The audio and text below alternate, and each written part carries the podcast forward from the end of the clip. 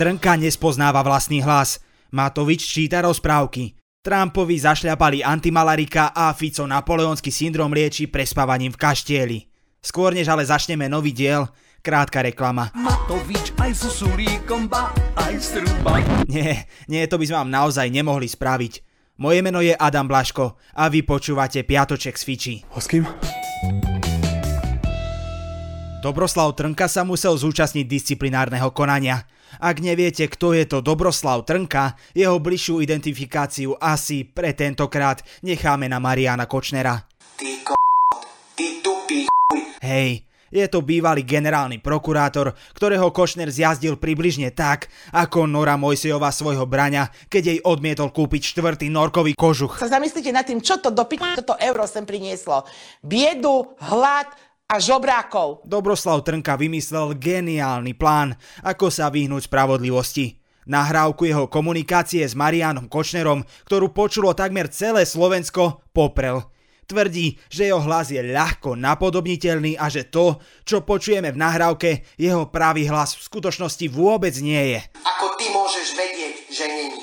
Tak mi to vysvetli, takže tak mi už povedz tú pravdu. Tak ja tak mi povedz to, Trnka tak dlhodobo preskackáva problémy z zajac. Čo to je zajac? Bývalý generálny prokurátor si svojho času nainštaloval s pomocníkom Marianom Kočnerom do svojej pracovne skrytú kameru. Pravdepodobne si chceli nahrať nejaké kompromitujúce materiály, vďaka ktorým by mohli ľudí vydierať.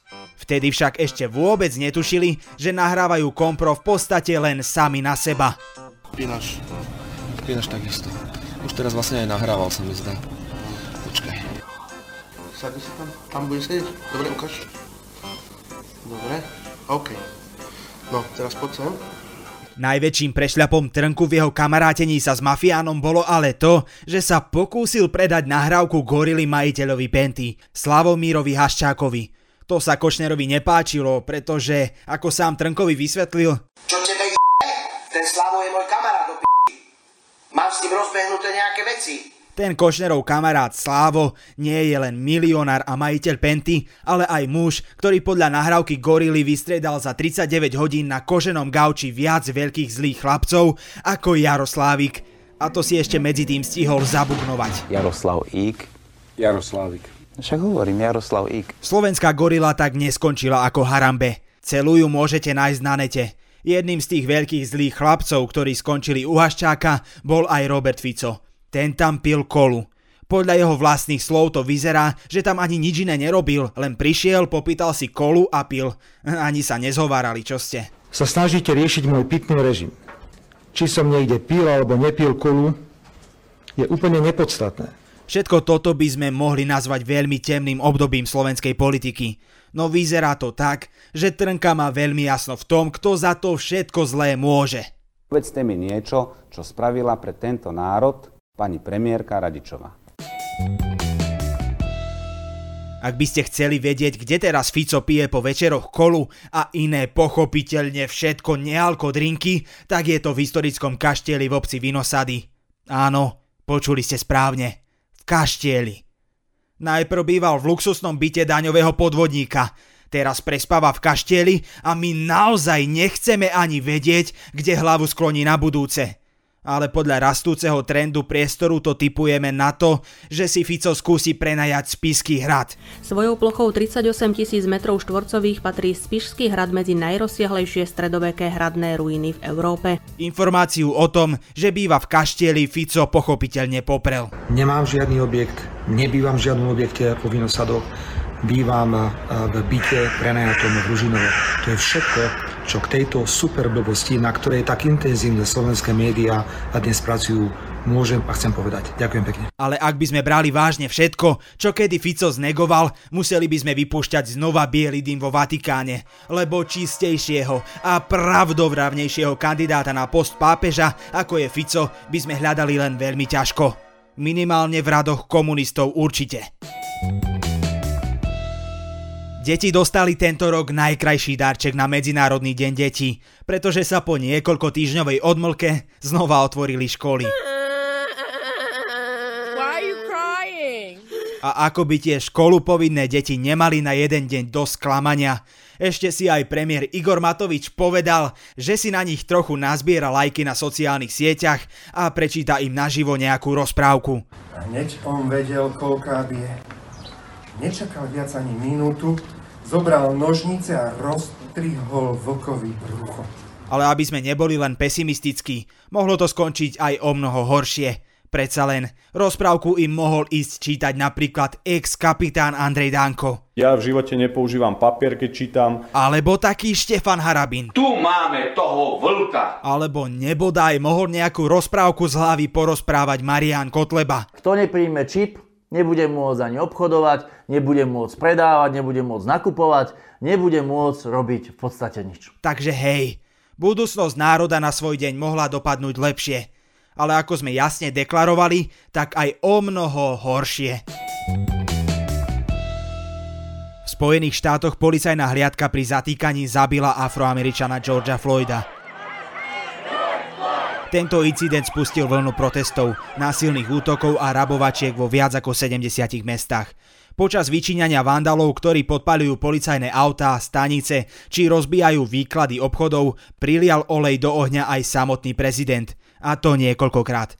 Situáciu zobral do vlastných rúk a vyhlásil, že citujeme, ak mesto alebo štát odmietne prijať nutné opatrenia, ja nasadím americkú armádu a problémy za nich rýchlo vyrieším. The National Guard in sufficient numbers that we dominate the streets. Mayors and governors must establish an overwhelming law enforcement presence until the violence has been quelled. Armáda naozaj ukázala svoju silu a hlavné mesto Washington pripomínalo v útorok v noci bojovú zónu. Média dokonca zverejnili informáciu, že Trumpa počas piatkovej demonstrácie v blízkosti Bieleho domu agenti tajnej služby odvietli do bunkra.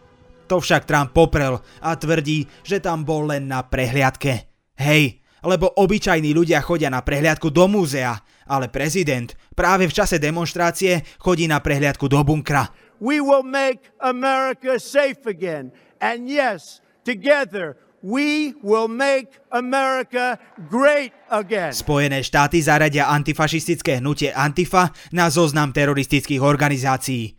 Túto informáciu zverejnil Trump. Znova Trump. Na svojom Twitteri. Antifu totiž viní z podielu na vlne násilností, ktoré sa rozputali po Floydovej vražde. Na Slovensku by sme určite tiež našli zo pár vrcholových politikov, ktorí by s útočením na antifašistické organizácie súhlasili. Ani nie. 53-ročný vodič bielej Tesly sa stal účastníkom dopravnej nehody v Tajvane. Cestu mu zatarasil prevalený nákladiak. Kým zvyšní vodiči stihli svoje neinteligentné auta zastaviť, Tesla to nedobrzdila.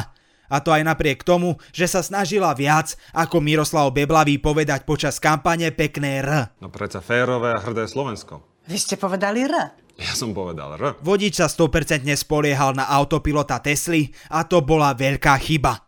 Aké z toho plinie ponaučenie? Tak, ako sa nemôžete 100% spoliehať na psychický stav Igora Matoviča alebo na to, že Marian Kotleba naozaj prečítal knihu 1984, netreba dôverovať ani svojmu autu. A to dokonca ani vtedy, ak je na tom inteligenčne lepšie ako polovica klubu SNS.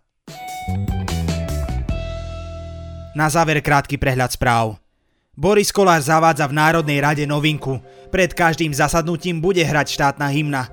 Ešte šťastie, že musia v pléne poslanci nosiť rúška. Aspoň neuvidíme to, koľko z nich slovenskú hymnu znásilňuje tak, ako Danko Syntax. Marian Košner chce byť súdený na slobode. Asi mu chýba Diana Mórova. Počkať, to bolo asi len v tom filme však. A Pellegrini má v preferenciách také čísla, že sa Ficovi výnimočne netočí hlava len z alkoholu. Ak si niekto myslí, že v Amerike prebieha boj čiernych proti bielým, je idiot. Len idiot. V Amerike totižto prebieha súboj rasizmu proti ľuďom, ktorí ním opovrhujú. A ak si myslíte, že takéto demonstrácie by sa u nás nikdy neudiali, tak asi máte pravdu. Ale nie preto, že by u nás neexistoval rasizmus, ale preto, že je u nás približne tak spoločensky akceptovaný ako alkoholizmus. Bohužiaľ nie každý týždeň je možné spracovať iba zábavne. Tento je jeden z nich. Podcast Piatoček pre vás pripravujú Adam Blaško, Kristýna Janščová a Viktor Hlavatovič. Sme naozaj radi, že nás počúvate a dúfame, že si spolu zamudrujeme aj budúci piatok. Boskávam vás všade.